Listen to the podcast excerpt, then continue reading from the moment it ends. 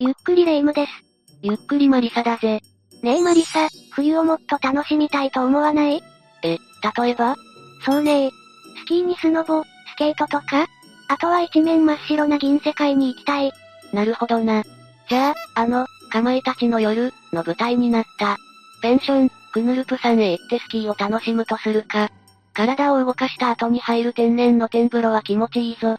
ちょ、ちょっと待ちなさいマリサ。さらっと、かまいたちの夜、の舞台なんて言うけど、私、そんな恐ろしいところに泊まれないわよ。え？何言ってるんだよ。クヌルプさんはそんなに怖いところじゃないぞ。クヌルプさんよりも、もっと恐ろしいペンションがあるしな。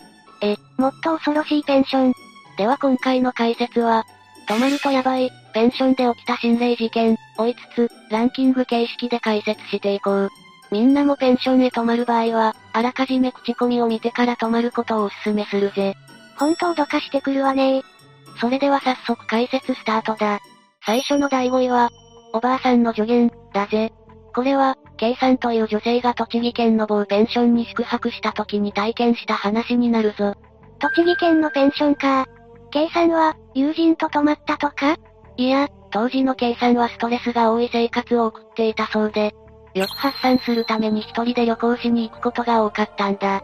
この日、東京から栃木県へと入った K さんは、急に思い立って、とあるペンションに宿泊することにした。え、ノーアポで受け入れてくれるの？直接ペンションへ行くと、優しそうな夫婦が出てきた。そして、部屋に空きがあるとのことで泊まらせてもらうことに。すごいじゃない、やったわね。ペンションは、白を基調とした清潔感のある建物だった。K さんは、2階の部屋に泊まることになる。夕食まで時間があったことから、K さんは温泉に入ることにした。いいなぁ、ペンションで温泉って贅沢だわ。体を洗い、温泉に入って疲れた体を癒す。K さんが気持ちよく温泉に浸かっていたその時だった。たまには、ゆっくりするのもいいじゃろ、と、見知らぬおばあさんが K さんに声をかけてきたんだ。あら、先客がいたのね。K さんは、とっさに、はい、そうですね。と答えたが、おばあさんはすぐに脱衣所の方へ行ってしまった。K さんはおばあさんを見送ると、再びゆっくりと温泉に浸かったという。うんうん、疲れを癒して最高の旅じゃない。そして翌日、K さんが帰る支度をしていると、経営するご夫婦に話しかけられた。ゆっくり、おくつろぎできましたか ?K さんはその言葉に、はい、温泉もお食事もとても満足できました。と返したんだ。すると、奥さんがこんなことを言い出した。お客様が一人だったけど、本当はいつも人気なのよ、と、おほほほ、と笑っている。えっと、一人ってどういうこと？だって、おばあさんがいたじゃない。ああ。K さんは奥さんに言われた言葉で、昨日見たおばあさんを思い出したそうだ。だが、そのことが言えずに、また、来ますね、とだけ告げて、帰ったそうだぜ。言ってしまうと、確信に触れそうだしね。ただ、K さんはおばあさんに対して感謝しているんだ。どういうこと？きっと、心身ともに疲れた K さんに対し、たまにはゆっくりしなさい、と助言してくれたからだぜ。そっか、おばあさんは K さんのことを気遣っていたのね。それからというもの、K さんはどんなに忙しくても自分の時間を作ってしっかり休むようにしたそうだ。それからは、毎日楽しく生活できるようになったとのことだぜ。おばあさんの正体が気になるけど、守り神みたいな存在なのは確かだわね。続いて第4位は、心霊スポットペンション、だぜ。この話に出てくるペンションは、愛知県田原市にある廃業したペンションになるんだ。どうして廃業したの ?2000 年代には廃業したと見られているが、その理由はオーナーが自決したというものらしい。え、自ら命を絶ったの？信憑性に欠けるが、そういう噂が流れている。そんな曰く付きなペンションだが、女性の霊が出ることでも有名なんだ。曰くがどんどん増していくわね。ただ、幽霊が出る話は営業していた時かららしいがな。じゃあ、その時代に何かがあったんじゃ。今でも解体されずに廃墟として残されているんだが、朽ち果てた建物や内部、そして祠までなぜかあるんだぜ。祠なんでそんなものがどうやら屋敷神として設置されたみたいだぞ。それ見たさに肝試しに行く人がいそうだわね。もちろん、いるぜ。S さんという男性が友人数人と、このペンションに来たんだ。お酒を飲んだ後ということで、妙なテンションで肝試しすることになったが、そこで不可解なことが起こってしまう。うー、不可解なことって何よ建物の周りには、雑草が生い茂っていたり、ゴミやガラスが当たり一面に散乱したりと、とても歩けるような状態ではなかったという。それに、近くに海があることから、暗い中で聞こえる波の音が一層怖さを演出していたそうだ。想像するだけで、足がすくむ。S さんたちは、建物に入ると一番奥の部屋までやってきた。その部屋こそ、噂のオーナーの部屋らしい。じゃあ、そこでオーナーは自分で、オーナーの部屋に S さんが入った時だった。バタン。友人が冗談で扉を閉めてしまったんだ。もう、嫌な冗談やめなさいよ。怖いでしょう。S さんは慌てて、開けろ。と何度も叫びながらドアを開けようとしても、友人は外からドアをずっと押さえつけてきた。そのため、S さんは扉を思いっきり蹴り飛ばしたんだ。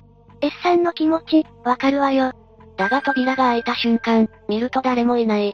きっと走って逃げたのかと思い、S さんが外へ出ると、友人がニヤニヤ笑っているのが見えた。いたずら大成功ってね。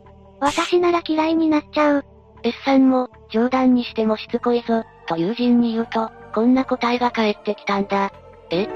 俺、扉を閉めてすぐに外へ行ったけど？え、扉を押さえたんじゃないの？そう、それは友人の仕業ではなかったんだ。じゃあ一体誰が ?S さんたちは怖くなり、すぐに帰った。しかし、それから一週間後、S さんは、オートバイを運転中に事故を起こしてしまったんだ。うわ、それってたたりなんじゃ。S さんは、なぜかいつも通らない道を走って事故に遭ったらしい。どうしてその道を走ったのか、全く思い出せないそうだぜ。絶対、操られてしまったのよ、ペンションの幽霊に。ではここからがベスト3だぜ。第3位は、謎の男の声、だ。この話を体験したのは、B さんという男性だ。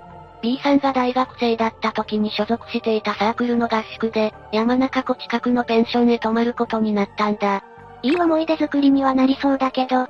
ただここで、アクシデントがあった。毎年のようにお願いしていたペンションのオーナーが体調を崩してしまったせいで、急遽、違うペンションに泊まる羽目になってしまったんだ。それが、恐ろしい体験の幕開けってことね。サークル仲間と共に初めて泊まるペンションへやってきた B さんは、思っていたよりも綺麗な施設に驚いたそうだ。経営している60代くらいの夫婦も優しい人たちで、夏合宿は安心してスタートすることになった。経営者がいい人だと、快適度が全然違うしね。合宿は、2泊3日の日程だった。1日目は、サークル内で活動し、夜は夫婦が作る美味しい料理に満足して、無事に終えた。いいなぁ。ペンションで出される食事って美味しいわよねそして2日目。この日も日中は活動的に過ごし、夜は打ち上げを兼ねて、大宴会を開催することになった。宴会？合宿ってよりも、親睦会的な感じね。美味しい料理にお酒が入ると、仲間はみんな盛り上がってゲームやカラオケを楽しんだそうだ。若いと何やっても楽しいもんね。一次会が終わると、次は4年生だけで二次会へ突入。ここでは、恒例の怖い話をするのがお約束だったんだ。うわうわ、しっかり盛り込んでくるじゃない。それぞれが自身の鉄板ネタを持ち込み、その場は大いに盛り上がった。ただ、途中からなぜか笑いが止まらなくなってしまったんだ。え、笑いって怖い話してたんじゃなかったっけ？ああ。しかし、何がそんなにおかしいのか、みんなよくわからずに、ただ笑い転げている。まるで何かに取り憑かれているようにな。え、笑いの神様が降りてきたのかしら？そして B さんには気になることがあった。それは、窓の外にぼやっと見える白い物体だ。ただ、それが見えたのは2階だったため、そこまで気にしなかったそうだが。その白い物体、絶対にお化けでしょ。そして、翌日、合宿を終えて帰路に着く中、友人の一人がこんなことを言い始めた。昨夜、なんであんなに笑いが止まらなかったんだろう。うんうん、そこが気になるわよね。そして、やっぱり霊を馬鹿にするような感じで話してたから寄ってきたのかもしれないな。そこまで言うと、友人は驚くべきことを話してきた。昨夜、怖くて言えなかったんだけどさ、窓の外に何か白いものが見えたんだよね。あれって何だったんだろう。嘘友達も同じものが見えていたってこと ?B さんは、友人の話を聞くと恐怖に陥った。その瞬間、声が聞こえてきたんだ。二度と来るな。ひゃ、何？どこから聞こえてきたの？聞いたことのない男の声がすると同時に、車はハンドルを取られて横転してしまった。ええー、ただ、横転した場所が畑の中だったことで B さん含めみんなは無事だったのが救いだぜ。その謎の男の声は、一体何者だったんだろう。さあ、そこまでは分かっていない。ただ、ペンションでどんちゃん騒ぎをしていたことがもしかしたらペンションに住み着く、霊の尺に触ったのかもしれない。やっぱり怖い話をすると霊が寄ってきちゃうのかなそれはあるかもしれないな。そして馬鹿にされたと感じてしまったら、私がお化けでも怒ってしまうかも。続いて第2位は、小さな雪だるま、だぜ。これは、王さんという男性が彼女と一泊二日でスノボに行って泊まったペンションでの体験談になる。彼女とスノボ、リア充しちゃっているじゃない。向かった先は、長野県白馬村だ。王さんたちはスノボを満喫した後、宿泊先のペンションへ到着した。ペンションの外観は、2階建ての洋館風。ロビーには暖炉まであって、おしゃれな作りだった。へえ、素敵なペンションだわね。部屋も清潔感があって、二人とも満足だったという。ただ、一点おかしなことがあった。と、どうしたの？荷物を置いて一呼吸置いていると、彼女が窓ガラスの向こうに置かれた小さな雪だるまを見つけたんだ。雪だるま？スタッフさんの計らい、とかかしら。王さんたちも不思議には感じたが、そう思ったそうだぜ。だが、夕食の時にスタッフへ尋ねてみると、そのようなことはしていない、と言われてしまう。え、じゃあ誰が？だが部屋へ戻ると、さっきまであった雪だるまがどこにもない。え、溶けてしまったのかしら？いや、そんなはずはない。1時間程度部屋を離れてたくらいだし、それに溶けていたとしたら水たまりになっているはずだ。それもそうだわねならどうして、王さんの心はもやもやしていたが、せっかくの旅行だ。おかしなことは考えないように、雪だるまのことは忘れようとした。うん、それがいいかも。そして日付が変わった0時過ぎ。王さんは、寒いという彼女のために暖房を上げてその日は眠りについた。しかし暑くて寝つきが悪くなった王さんは、何度も目を覚ましてしまったという。しかもスノボの疲れが来たのか、体がとても重い。まるでお腹の上に漬物石が乗っかっているような。そんな感じで王さんは寝たり起きたりを繰り返し、気づけば朝になってしまっていた。熟睡できないのは辛いわね。翌朝、王さんがどうやらうなされていたと彼女は言った。彼女が、大丈夫？と、しきりに心配している。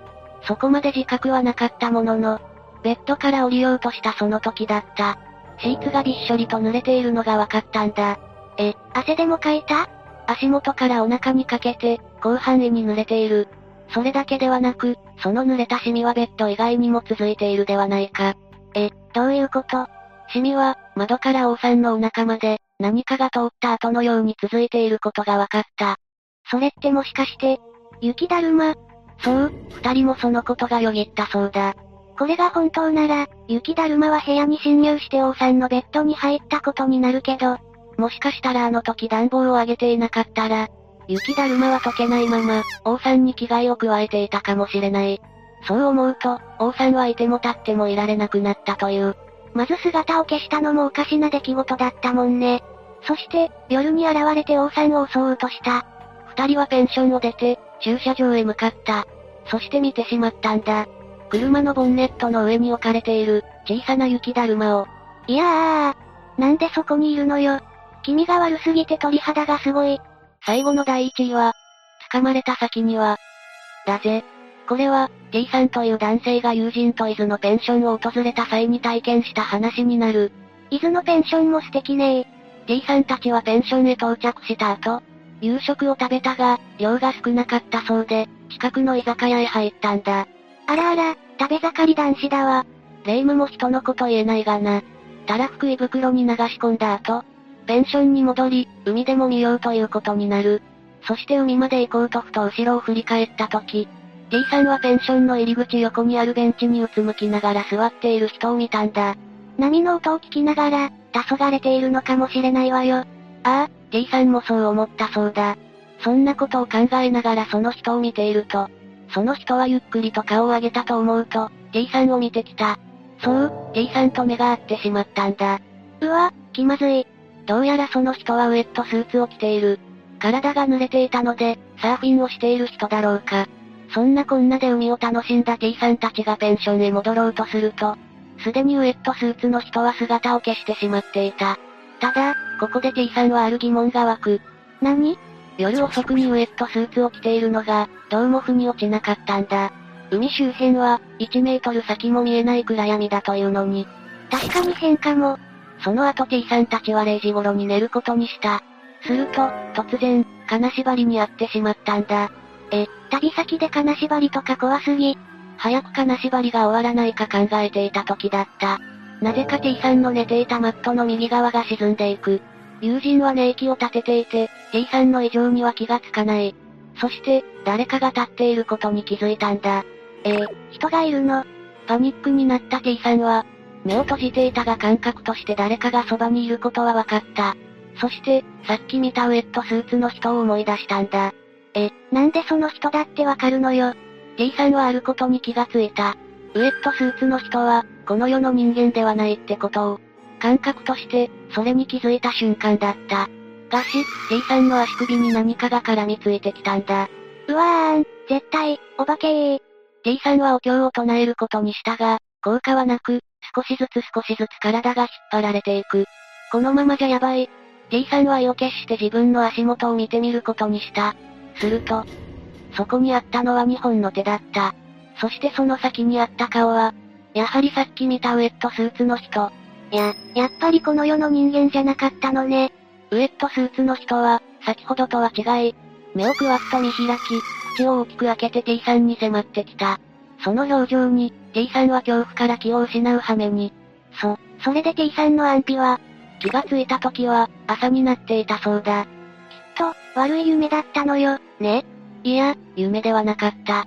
T さんの膝から下はベッドからはみ出していたし、それに、足首にはくっきりと手の跡が残っていたんだからな。う、嘘。